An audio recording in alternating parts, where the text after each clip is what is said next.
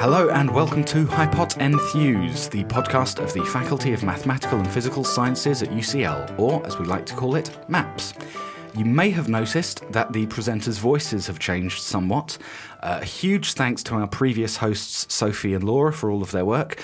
I am your new host, Malcolm Chalmers. I am the Comms and Marketing Officer at the MAPS faculty. With me today is my co host, Maimon Arifin, who is a graduate of the Natural Sciences program at UCL and is currently studying for a master's in the Department of Science and Technology Studies. Hello. And we have today our first guest with the new hosting setup, which is Professor Christina Pagel of the Clinical Operational Research Unit here at UCL. Hi. Uh, Christina became a professor in 2018, having become director of the Clinical Operations Research Unit in 2017, having joined it in 2005, I think. Yeah, been a long time. so, having obviously done our research before this podcast, we were looking up uh, Christina's Wikipedia entry. As well as being a winner of the Lyn Thomas Impact Medal and a former Harkness Fellow, uh, we discovered that uh, after an undergraduate uh, BA in Maths from Oxford University, uh, Christina has an MSc in Mathematical Physics, an MA in Classical Civilization, an MA in Medieval History, an MSc in Applied Statistics with Medical Applications, and a PhD in Space Physics. So, to begin with, how did that kind of uh, academic background happen? How did you find yourself going through all of these different fields? Well, it started at A level when you know you have to pick between arts and sciences. Mm-hmm. and i love both. I always really loved history. But i knew that i wanted to be at that point i wanted to be a physicist. Mm. and you have to study sciences. You know so i did like i think double maths physics and english a level. But I part of the reason I chose that is because I knew you can go back to art subjects that it isn't kind of a linear progression in the way that mathematics is. Um, so I kind of went down that path, but I always knew that I wanted to study history again at some point. And so I did a, my undergrad and then I did a master's in quantum theory actually at King's College.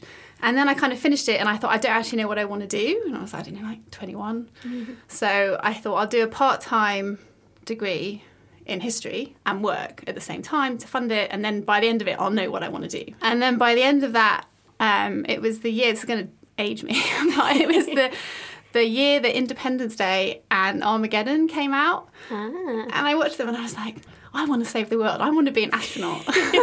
so, so then I got in touch with the um, European Space Agency and said, hey, I want to be an astronaut. What do I have to do? Look, I'm not going to go the pilot route, but can I go another route? Yeah. And initially, they sent me a letter back saying, Thank you for your application. These are our programs. And I went back and I said, No, I'm not asking you for a job. I'm asking you for advice. And then I got quite an apologetic phone call saying, Oh, I'm really sorry. What you have to do is do a PhD in space physics, which I'd never heard of as a thing. They said, you know, Imperial does space physics. So I was like, oh, okay. So then I called up Imperial or emailed Imperial and I said, hey, you know, I haven't done any physics since A level, but would you let me do a PhD in this subject? And they said, well, come in.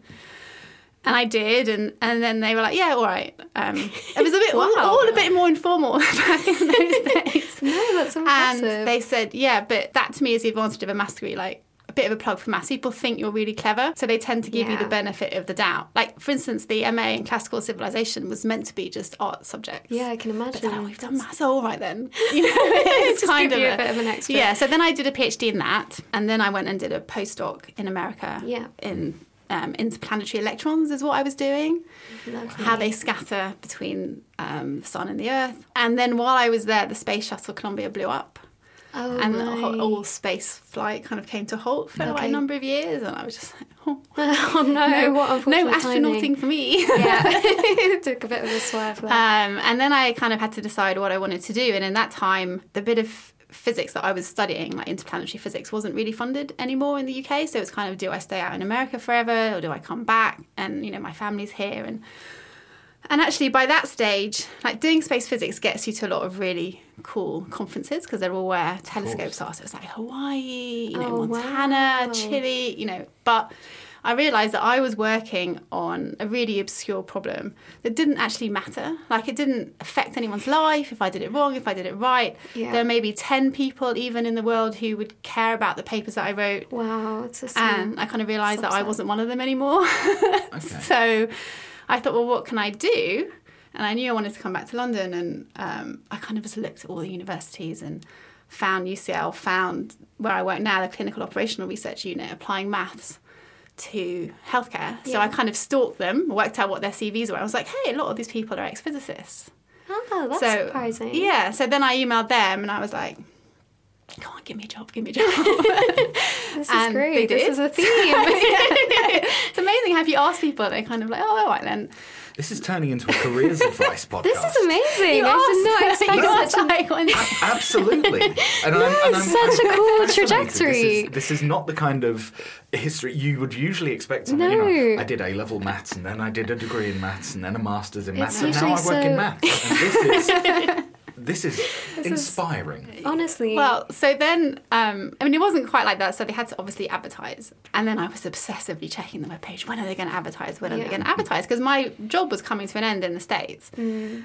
And eventually, um, I emailed the director and I said, look, I'm not saying you have to give me the job, but if you don't advertise it at least, I'm going to have to take this other job offer that I've got. And I did have another job offer. And then, sure enough, the next day, the ad pops up and I applied and I got it. And Perfect. I'm still here. That's so that's kind of how I got into this, and and it has been like I've never regretted that decision mm. Yeah. at all. It has like since I started, what I believe being an academic is about has changed in response to my work, and I have a very different philosophy now than I did when I joined. But actually, the work I do and and I love the fact that what I do matters to people. So that has definitely keeps inspiring me. But I also haven't forgotten history. So then in mm. twenty no 2008, I did another medieval history one at Birkbeck, which was brilliant. Like I did this whole essay on um, 10th century wills by women and what that tells you about women in society. And it was just like so Oh, obscure, cool. but it was really cool. You're really Yeah. there thinking, oh, what does this mean? And, and it kind of challenges you to think in a really different way. And, Yeah, absolutely. um, and I found that maths was quite useful because what maths teaches you is to look at what's not there. So when I'm looking at the evidence, you're always thinking about like what isn't in the evidence, what don't we know about, why don't we know about it, and you get quite a kind of different perspective. I think. yeah, absolutely. um, Whereas, would you say that the medieval history stuff, it's looking at what is there and kind of working the other way around, or what would you say the differences are? So, for instance, um, I did my thesis all about the Cathar heresy in France in the Okay. 1300s. Um, and the confessions, they have reams and reams of confessions. And I'd just been reading in psychology work quite recent about false confessions, and it's become much more acknowledged that pressure will, will Yeah. make people confess to things they didn't do. And until then, if I looked at the historical literature, like modern academia about the confessions, they assume that what people said were true. So I looked at it from the point of view as actually it might well not be true, given we know the psychological pressure these people were under. Um, and then can I find evidence of false confessions by coordinating people's because often they gave more than one, two, three, four, and then I could actually like constructed timelines. I was like Sherlock Holmes, and it was like it was, A red string across yeah, the but road. honestly, and then I kind of had this in my thesis saying he couldn't have been there because I know he was, and it, So- but that was kind of just really it was just so Yeah, interesting. that sounds really. And then the stats, that was for my job. Yeah. I kind of realised, well, I do maths and health. Every time I meet someone, they're like, oh, you do stats. And I was like, no, I didn't do stats. And I thought, you know what? I'm just going to do stats and then I can say yes. because I'm just tired of this. Surely that's not the reason. Yeah, no, it's- It's, it's amazing to hear of all the, the impetus for all of these different studies you've done, and then statistics at the end is like, oh, I'm just tired of people annoying me. I'm going to to do a degree myself. just to shut them all up. So, I mean, it was useful as well. Yeah, like, genuinely absolutely. useful. But so that now leads on very well to the current work that you're doing. Um, Yes. so you had your inaugural lecture in December 2019, I yeah, think it was. that's right. right? So the inaugural lecture in December, which you gave, was called "Putting Operational Research into the Heart and the Heart into Operational Research," um, and you were exploring your current work, I believe, about children's health surgery and modelling the risks around complications that can come from that surgery. So, do you mind telling me a bit more about what you spoke about in that lecture and kind of what led you to want to give it in the first place? sure. I mean, in terms of what led me to want to give it is Yeah. Mass told me I had to give it. okay, great. you know, it's not like I'm like I really want to give a one-hour lecture in front of all my Burning friends desire. and family. no, that's fair enough. but actually, then once I, you know, I was thinking about doing it. Um, I thought it would be quite nice to use that. Like, if you're not going to reflect on your career for your inaugural, like, when are you going to do it? So I was like, right, people can listen to me. Do I have something to say that's not just this is what I've done over the last X number of years? Mm. And so I kind of focused on that whole program of work that we've been doing since about 2010 because it really did change how I view my role in society, in UCL, in the maths community. It's all about looking at what happens to children who have surgery on their heart it's almost always because they have some kind of congenital defect. So, like most commonly, it can be like a hole in the heart, which you just kind of close up. But it can be all kinds of things where you get born with like your um, your aorta and your vena cava, so the artery coming out and the artery going in, like the wrong way round. Right. So that's really bad. Yeah. No, I can imagine. or some people get born with just half a heart also really bad. Ah. and, and anything in between like loads of things can go wrong. And typically you need then an operation in your first year or two of life. Right. um, and it's still kind of the leading cause of death among children. I mean it's still rare that you die from it but it's still quite um, an important burden of disease. And it's something that once you're born with it you have it for your whole life. And it's not just one interaction with the healthcare system. It's a lot of interactions in 97 people some people might remember they had the bristol heart inquiry Yes. Yeah. where um, they looked into Bristol and they found that they had more deaths than you would expect for babies born with this condition. Okay. And that started really the push in the UK to start auditing outcomes and deaths, particularly in hospitals. And so the National Congenital Heart Audit was set up in 2000. And from then on, every single procedure performed on a, on a child with congenital heart disease had to go into that. Mm-hmm. And then they started about five years later actually publishing the number of deaths for each hospital. But because, as I said, so much can go wrong with the heart and it carries completely different risks. Yeah. And so it's actually not just, you can't just compare the number of deaths across hospitals because it really matters upon who they're operating. So Yeah, some I hospitals specialise in the really high risk children and they will have more deaths, and that's not because they're bad. No, and it's course. probably because the Yeah. conditions are so different, Exactly. as you've explained, right? But at the same time, you do want to keep track of it Yeah. because you want to know how can we improve are we improving what can we learn from each other and so what you need for that is what's called a risk model which is effectively a formula that tells you the chance of mm-hmm. someone dying mm-hmm. given that you know what's wrong with them how old they are are they underweight are they Yeah. premature all these things that really make a difference to your chances of a, of a good outcome so it started off with us building this risk model, this formula in 2010 to 2012, where we worked with clinicians from Great Ormond Street, mm-hmm. and we developed a good model. You know, it worked pretty well. That finished in 2012, and then straight away we're thinking, well, you know, what next? We actually want to help people use it mm. because often things just end at publication. yeah. But just publishing a formula doesn't make something happen. So then we got a bit of extra money from the National Audit Body to actually work with some hospitals to develop Excel software. That meant that they could just take the data that they're collecting anyway, stick it in there, would do some cleaning, checking, run the formula, and then tell them how they're doing compared to what the formula expected. Mm-hmm. Was it a deliberate choice to choose something that would run in Excel because Yes. it's so common, the software? Yes, because Nice. that's what people use. And so I think one of the things we've learned is that any barrier, even a barrier that adds two minutes to your day, doesn't happen. So yeah, it was always a deliberate choice to do it in Excel. And and I worked with them quite a lot to make sure it was as easy as possible. So the order of the columns is the same as the order they put it in. It gives them extra stuff, like I would clean all their data and sort it and highlight it nicely, um, give them nice error messages, because then actually help them with their own data. They could keep that up to date. So we developed that software, and the National Audit Body wanted to use it for the first time for their public reporting. And they put quite a lot of pressure on us and said, you know, can we have it? Can we have it? And we're like, oh, it's not quite ready. And then eventually it was ready. And originally we'd planned to give it to the audit body and all the hospitals at the same time, but we were just licensing it through UCL Business. Right. So we were just there. So they said, okay, well, you can have a prototype a week earlier. And then they were testing it internally. And what happened was that deliberately I designed into it that if you are missing, if, if, if some of the patient records are missing really important information, like age or mm-hmm. weight, it won't calculate a risk for that patient. It says That's it's enough. meaningless Yeah. Sure. and you have to go back and you have to update that record on the grounds that the hospitals would know, you know, what the date is and um, you know what the age is and all that kind of stuff. The National Audit Body, when they tested it, obviously couldn't update any missing data because they Oh. didn't without going back to hospitals which they would do if they were actually publishing it but at the time they were just testing it and so what they did is they just removed any data that was missing any of that information Which Oh. is, again, if you were just testing it to see how it worked, that's not a big problem. What happened was that one of the hospitals, a third of their records had no weight, which isn't ideal, uh. but it had never been used before, that information. So they had no way of knowing it was going to be really crucial. Sure. So they just took that out, Okay. and none of those patients with a missing weight had died. So then what you have is that in the rest Oh, of their no. data, So- they've got all the deaths and only two thirds of the survivors. okay. Oh, so so when they completely ran it, it inflates. looked as if they had this massive mortality Oh, wow. rate, which they didn't. Yeah. But it looked as if they did. And then internally in the audit body, they sent it round and um, said, "Oh, look, this, this looks a bit funny," because they hadn't really realised quite the implications of what had happened.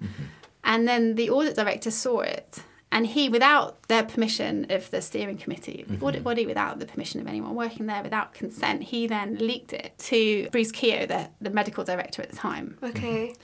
And I can tell you this because it all came out at the time. Yeah, thank Okay. God. And he didn't have any of the context. He just got an email saying this hospital has a really high Yeah. mortality rate. Which it would do if a Yeah, third of the and he felt I have to do something about this. And the next day, he shut the unit at the hospital, suspended surgery. Oh my God. This So has I woke such up- Huge implications. I woke up like it was Easter Good Friday on Easter, and Mm. I saw the headline: "This hospital's heart surgery suspended, really high mortality rate." And I just- Oh wow, that really shows the effects And- of, of how. and this- I for, just- for the listener, Christina is holding her head in her hand in shock here. so am I now. and the, and you know like I went into academia to make an impact. Like, well, I wanted to make an impact. That not the impact I was envisaging making. No. I have to tell you, you know, and and I just like, huh. And then like the press just, I mean, partly because it's Easter, right? There's not much going on, but the press took this and just ran with it. The the Telegraph had this headline: "20 children may have died needlessly at heart unit," and I read that and I thought.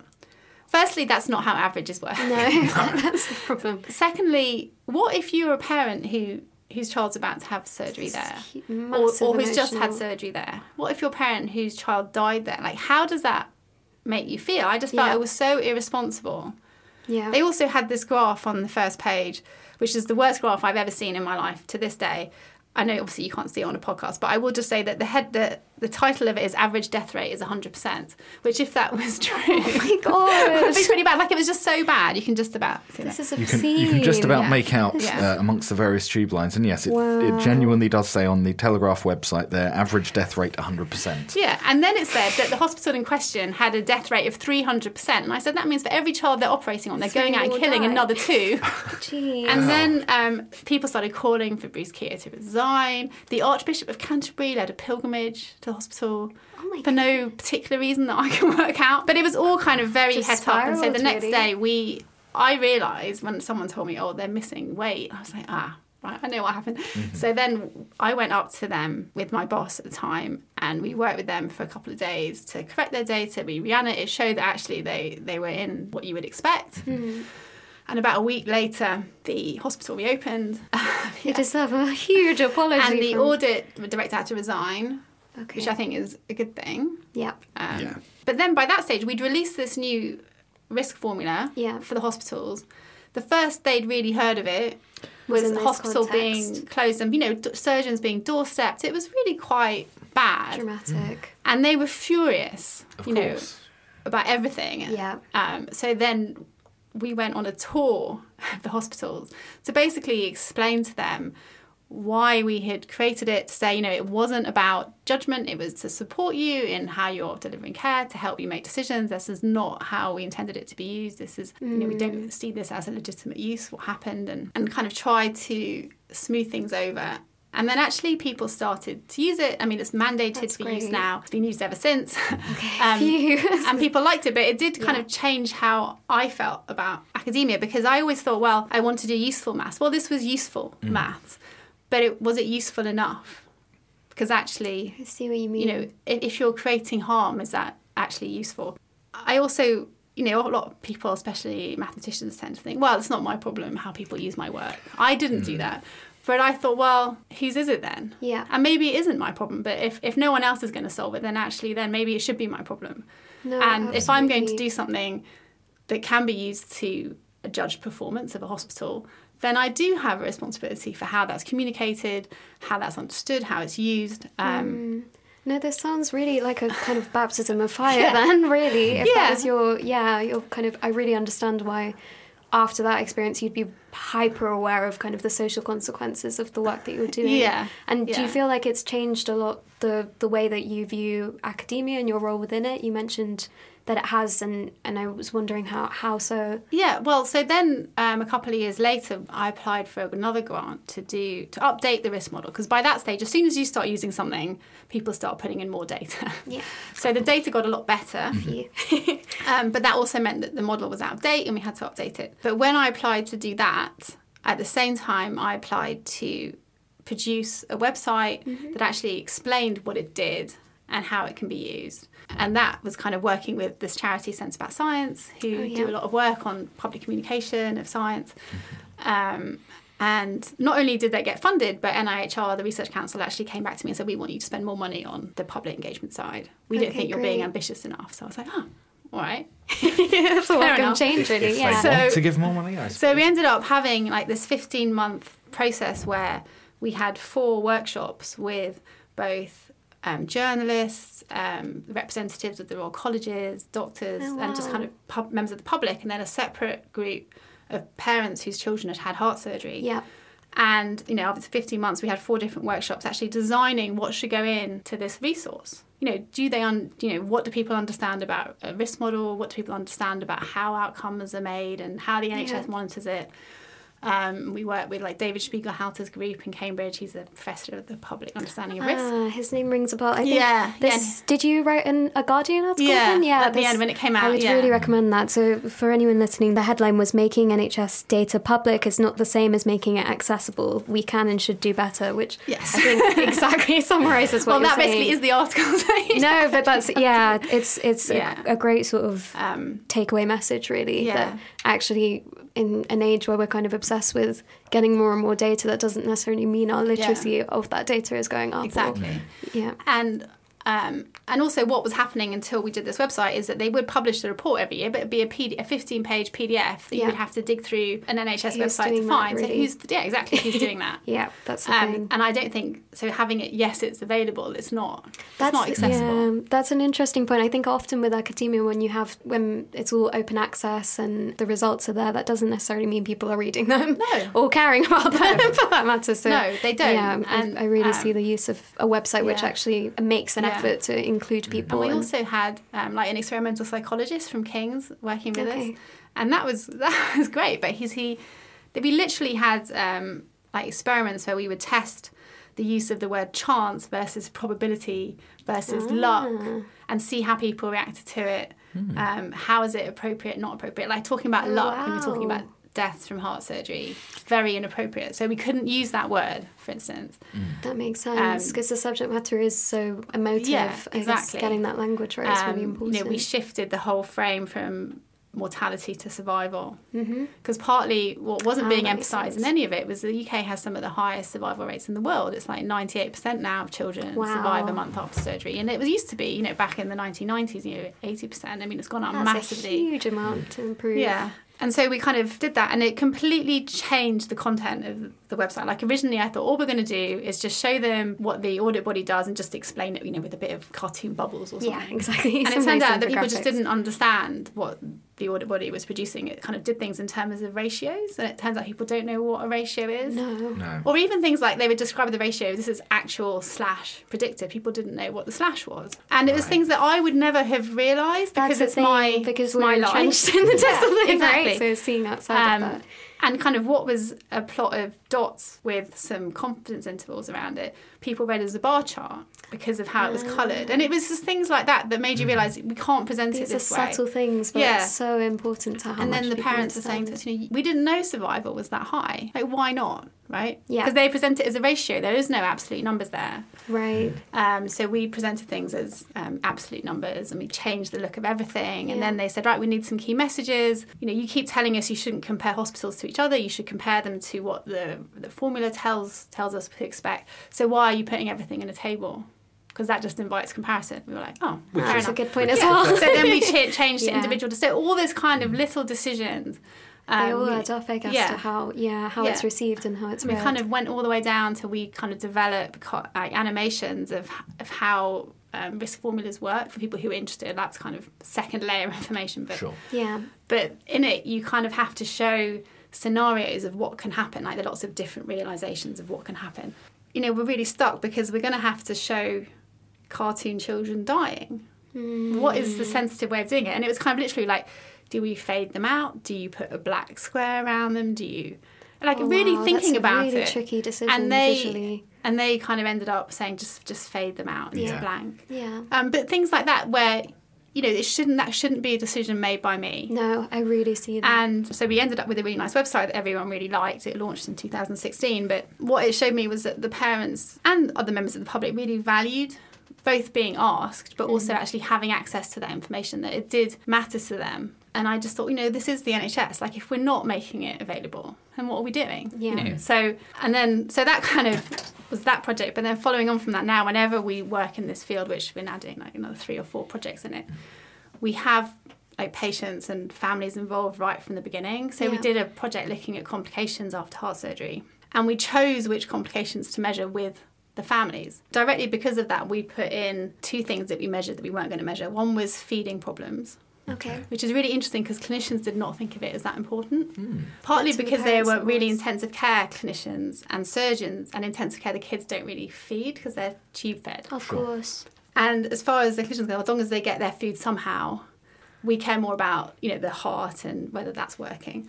Whereas the parents are saying you don't understand if, if my child's vomiting four times a day because they can't digest. It's it completely disrupts my life. I'm constantly panicking they're not putting Yeah. on enough weight. So that kind of became something that we huge did measure, and it, and it turned out to be really common. About one of 10 have some kind of um, So, feeding problem. do you feel just that kind of leads on to a question I was wondering from that Guardian article? I was it really came across that you want to involve key audiences right from the start, and I was talking to Malcolm a little bit about this because I I think as far as I know that seems quite an unusual decision for someone who's based in academia a lot of the time it's actually quite difficult to kind of get the stakeholders or the audiences you want involved right from the start but do you feel you made that decision as a response to kind of seeing that the priorities were different and those experiences from parents were really important or was it something you had in mind from the start that you kind of then followed No, it was a response to seeing well, firstly to what happened. Yeah. And but then once I had worked with families and parents and patients, I just thought, what are we doing? Like if we're not measuring the things people care about and Yeah. we can't then communicate what we're measuring, then so what? I mean that's mm. that's really kind of how it came to me. So I do end up I have now do a lot of work with mm. parents. I've not got no particular training in it. It's not something typically a mathematician would do. no exactly But for me, it means that I know that what I'm doing, I'm giving people the information that they want, and it's my job as a mathematician to make sure that information is right Yeah. and meaningful. No, I mean it, it definitely has changed how I approach. No, I find work. that I find that really admirable. I think the thing that really stood out to me from that that article and from what you're saying is that it really seems you don't kind of view your role in academia as just it doesn't end as you hand over kind of this magic No. formula, um, No. and that really comes across because there's so much work to do before that that formula is devised and then afterwards as well with the communication. So But I think there are kind of different ways of being an academic, right? You can Yeah. be an academic because you absolutely love your subject and you want to find new results, move forward the frontiers of science, right? I'm I'm not doing that. Like I don't invent new mathematics. I want to have an impact on society and make a contribution in my own way. And the Yeah. way that I can do that is through academia. And so for me, academia is a vehicle okay, rather than the fundamental goal. And and there's a place for all of it. Yeah, so that for me is what kind of drives me. And if I felt that I would make a better contribution outside of academia, then I'd leave. I was wondering actually on that note, um, can you think of a moment that's actually really stood out to you as kind of driving you to, to stay in this particular field, an inspiring moment maybe? I just I feel like so much of the the work you do must be quite emotionally loaded, kind of seeing people in quite difficult situations and helping with the decision making around that. Working with doctors makes you feel quite humble. Back in God years ago, we were doing some work with um, a lung surgeon Okay. at St Thomas's, and I can't remember why we were having a meeting at St Thomas's, and we got in the lift, and this person came in, and he was like, Professor Treasure, he's like, you know, you saved my life. I'm so grateful. I just want to thank you. And I was just Oh my like, goodness. You know, and you do kind of think, well, no one's ever going to come up to me and say, Christina, you've saved my life with that equation. like, well done. You know, and, and you kind of, yeah. Yeah. I thought, oh, should I, you know, is, is this a better way of creating an impact? And I thought, well, I probably wouldn't have been a great doctor. I'm quite clumsy. So I think oh. the world has been saved by me not becoming a doctor. But, but then there aren't that many people who do the kind of maths I do. So I think, oh, maybe this is where I can stay. No, and I'm Um, sure the impact is still definitely there, maybe just less kind of directly observ- Yeah. observable. But for instance, you, there but- is this thing that did happen to me, like literally just in November, I was giving a talk kind of about this work at a conference. And afterwards, um, this guy came up to me, and he is a research nurse at a London hospital, and he'd been working with us on the complications after heart surgery project. And at the end of that project, we'd also worked with families to produce an information sheet about what happens, like you know, what are the chances of your child developing complications? What does it mean? What type of complications are there? Yeah. We'd kind of sent out the PDF of the information leaflet, if you like, and then the project ended and we ran out of money. Oh. But he, but he actually has been using it. He came up to me, Christina, I want you to know that I have been using your information sheet with parents because we Ah, sent it that's to the partner hospitals, and they they really like it. And he actually told me the story. It's actually it's a sad story. Okay. But um, he said a family had come up to him just last the week before, and their son had developed a complication and had died. Okay. But they'd said to him specifically that having that information had really helped them come to mm. terms with it. They said we were felt like we were prepared that things can go wrong. And it really helped us to have that and to understand and maybe to come to terms a bit easier with what mm. happened. And he goes, I wanted to let you know. And I just thought actually, yeah, if that helped like one family That's come to terms with it, then that that Yeah. means a lot to me. And that's not mathematics, but that is communication, and Mm. it's about having a responsibility for your work and and caring about what's done with it. I wondered as well, I guess being involved in the NHS for some time now, definitely my experience, I've seen how the NHS is under a lot of strain at the moment. And I wondered whether you saw an effect on, on how your work is being um, delivered. Well, not so much in terms of my work, but it doesn't have enough money, Yeah. and you see it, and, and you see it every day. Yeah. And like even you know Great Ormond Street, which is one of the most specialised, most well-funded hospitals, you know it, it, it's it's difficult, and it's not just about having enough money. It's really difficult. They're finding it, especially in London, to recruit nurses. Brexit's going to make that harder. Yep. Um, but partly, especially for nurses, like living in London, you can't do it mostly. You know, people, uh, people I met at Great Ormond Street, they commute in for, you know, two hours, three hours, and then they might stay in London for a night and go home. And I mean, it's a real struggle. It's a and challenge. and what you've what I've seen in in the NHS is the system has relied on people's goodwill. Hmm. It's relied on more more people working for free, effectively overtime, masses of overtime, because they care about their patients Yeah. and at some point then i think now you're starting to see it, it crumbling that they just can't keep doing that and people are leaving and then it just gets worse and worse and worse. I think it's worse in things like primary care. Okay. specialist care still tends to be quite well funded it's quite a small community. Um, I see. yeah it's not it's not great. And that's partly why you know sometimes i do question my role because yes i can do things to help but fundamentally what they need is better resourcing. It's been underfunded for 15 years now well 10 years. And and i can't do that Um, you you mentioned Brexit in passing there. Yeah, there we go. Obviously, That's how I um, like to mention it nowadays. fleetingly in as little as possible. You wrote quite a few articles over the last Mm. few years. From what I can see, kind of looking at the actual the figures and the statistics behind it, and how those didn't necessarily match up to what people's opinions were or what people believed. well, the kind of Brexit work that I did for over about two years was doing kind of quite big public surveys, but trying to answer ask slightly different questions to what was out there to try and really understand what was driving people's attitudes towards um, Brexit. And one of the things that came out really strongly of that was this idea of sovereignty. That among people who voted leave, there are about 30% of people who voted leave who put immigration as their number one priority above everything else.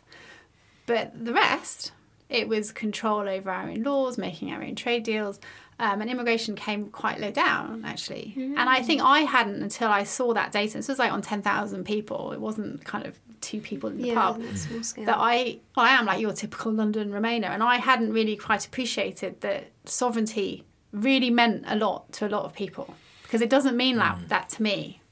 And I guess I thought it was a cover for immigration. But I, don't, I genuinely then don't think it was. I think we were one of the first surveys to show that. And I think what I'm interested in now is seeing how much do people still care about that now. Effectively, you know, we have exited we're still in mm. transition but in you know next january in theory we will have this sovereignty that people wanted and i and i kind of wondering how will that play out Yeah. and will people still really want it will they think it's worth what's happened. You know i don't know. I, I don't know what happens to the economy. I don't know what will happen to employment. I don't know what will happen. You know who who do people blame for whatever will happen or who do they credit? Depending. And so what we did, and this is something I actually learned directly from doing the website, is before we did the survey, I did little surveys specifically online only with leavers to test the wording and say to them, what do you think we should ask? Does this mean something to you? Because I I didn't vote leave, so I there's no point me asking the questions Oh, about that's so that. interesting. So I have to ask questions that are relevant to the people that I know that I don't understand as well. You And know, I don't I don't need to ask what people like me think because I kind of have a reasonable idea. So I think that is kind of what set it apart as well is that we tried really hard and would spend several weeks, if mm. not months, really thinking about what our questions are, what the priorities are, what the actual language is. We had like 10, 15 different versions of an immigration question Oh, wow. and asked it and said, okay, which one of these actually means something to you? And we gave space people to put free text, and it was just really useful. And it did change. Like well, I wasn't going to put in control over our own laws because I just didn't think it was a thing. It and actually then became a big yeah, one. yeah, and that was the top one. So it's that kind oh, of thing wow, where that's surprising. um, but it does. It really shows the power of kind of stepping outside of, of Yeah. echo chambers, really. And I wondered whether would you be interested in kind of doing these sorts of surveys to, to see how it has changed since? yeah, of course. Like I, Yeah. I really want to do it, but I have to get money to do it. Yeah, and and the, and the thing is with like survey data like this, you can't do it as a research grant. I mean, you can't Oh, have the year long lag. You just have to do it. And then so you kind of they don't cost that much money. It's like between five and ten grand to go. Mm-hmm. But trying to, I'm not going to spend my own money. I mean, like, No. like I mean, I love what I do. anyone would expect you to do that. Yeah, But it's kind of who who will give you that. Um, and, and luckily, you know, we had found people at UCL gave some money grant challenges, some from King's College, actually their European unit. We had a little bit of money from the People's Vote campaign once, you know, so things like that. But that is a real struggle, and it's how do I fit that into my day job? And but one thing I'd be really interested in now is is identity and this idea of how people's identity shapes what kind of relationship they want with Europe in the future. So one that we had, like my friend and I, who um, is a not at UCL, but we did all our Brexit work together yeah. She has this hypothesis that people who hold multiple identities already, like say um, minority ethnic and British, Yeah. um, Scottish and British, um, I don't know, like me, I'm German and British, you know, might find it easier to kind of have also a European identity. But we don't know. You know, that's just a hypothesis. That's an interesting But it's thought. or you know, is it different if you have identities that you choose, like say Londoner and Right. British, or identities that you're born with, um, like ethnicity, like like it's kind of like how how do those shape our future and how we want to have a relationship? Because I think if we don't understand what people actually want now, you've kind of got this idea we've Brexited it, and it just gets to be the government that decides what that relationship is. But actually, what do the people want it to be? Is something I'd be really interested in understanding. It's not particularly That's mathematical, but I find it really interesting. No, of course. So, with all of the process that you went through um, with your research we were discussing, and all the processes that you went through um, with the surveys to try and get accurate information from levers, if you were to talk to an early career researcher right now, or someone doing a PhD, or somebody who is at that very initial stage of doing their research, do you think there's any kind of general advice that you could give to them so that they can avoid making mistakes? Are, are there any things that people maybe don't look out for early in their career that you've learned over the, the course of the last 10 years is important to look for? It really depends on why you're doing it. So for me, the questions I ask now when I think about what research I want to do is is does it matter? And who does it matter to? And can I involve those people in my work from the beginning? Um, what I guess I have learned is not to be scared, just to change field. Like sometimes, like now, what I do tends to be driven by what I think needs doing. um, so, for instance, I'm just starting. A, I'm working on a project with the Health Foundation all about periods, and we're trying to quantify the burden of menstruation on women, which I think is this massive oh, underreported wow, problem. that's never. So I, have. I Yeah. don't know anything about. Well, I know about periods. I have them, but I don't know anything beyond that. No, exactly. But it's that. Well, actually, you know, it doesn't seem that this particular bit of work's been done. I think we should do it. and how do we do it and who do we need to involve and it's not even about you know me leading it it should be about what needs doing who can do it mm-hmm. how do you facilitate that do you care about it if you don't care about what you're working on then what's the point I mean, I suppose that's kind of why I ended up leaving physics. I still love physics, but what I was doing was something I realised I didn't care about. Yeah. I mean, I think a lot of people, especially now my nieces, are actually just choosing their A levels, but people feel like what the decisions they make now are the decisions for life. They And that so not true. concrete, You can change. Like, I did a PhD in space physics with no physics for years. That's amazing. And then I switched to do this. I didn't know any operational research, not a thing. I've Yeah. never done a course in it in my life, and now I'm, I'm a professor of it. So, you know, apart from having massive imposter syndrome, it does kind of, you know, you can switch. Yeah. And and if you're a genuine nice person to work with and you care about it and you're sensible and and you want to do things right and you're good at learning, if you've got a PhD, you can learn stuff. Yeah. Sure. Then then don't don't be scared of learning stuff. Yeah. And you can change career at any time. I've still got a career change in me. Do you have any ideas what it might be, or is it just some some blank space left for a masters in future? Oh no, I think political science. Yeah. Oh, cool. I've got that would make sense for all of them. yeah, all of the. yeah, I think I'd like to have a bit more grounding in some of the basic theory. Yeah, Yeah. that'd be interesting. I really like game theory, but I'm not sure you can just do a master's in Ah. game theory on its own. I'm sure so- somewhere there would be. It's like a course on it. So, having discussed all of this work you've done in the last few years, Christina, what's next? Actually, we have literally just heard that um, we've been funded on a new EPSRC hub for mathematics and AI in healthcare. Wow. um, which is really exciting. It's actually led by um, Professor Rebecca Shipley, who leads UCL Healthcare Engineering. But it involves CORU, where I work. It involves Department of Mathematics, Department of Computer Sciences, and we're working really closely with Great Ormond Street and UCL Oh, Hospital wow. Huge. and it's going to be completely trying to kind of update models of physiology using real-time high frequency data from intensive care and think about what how can we learn better physiology to actually improve patients care on the ward and i think that's just going to be really exciting so that's kind of completely different but sounds incredible. yeah yeah it is And- Huge mishmash of different disciplines there. it is, and it's really interesting because then uh, my role is really to kind of broker between the really technical side and the clinical side, and think about how do we, inv- I mean, how do we involve patients and the public. So Becky and I will be really thinking about how do we integrate it and make it work. Yeah, so it's quite cool. Yeah. Well, thank you very much for your time, Christina. This has been Hypot Enthuse, the podcast of the Faculty of Mathematical and Physical Sciences. I've been Malcolm Chalmers. My co host is Maimana Arifin. We've had our guest, Professor Christina Pagel, Thank you for having me. and uh, we'll be back next month. Thanks very much.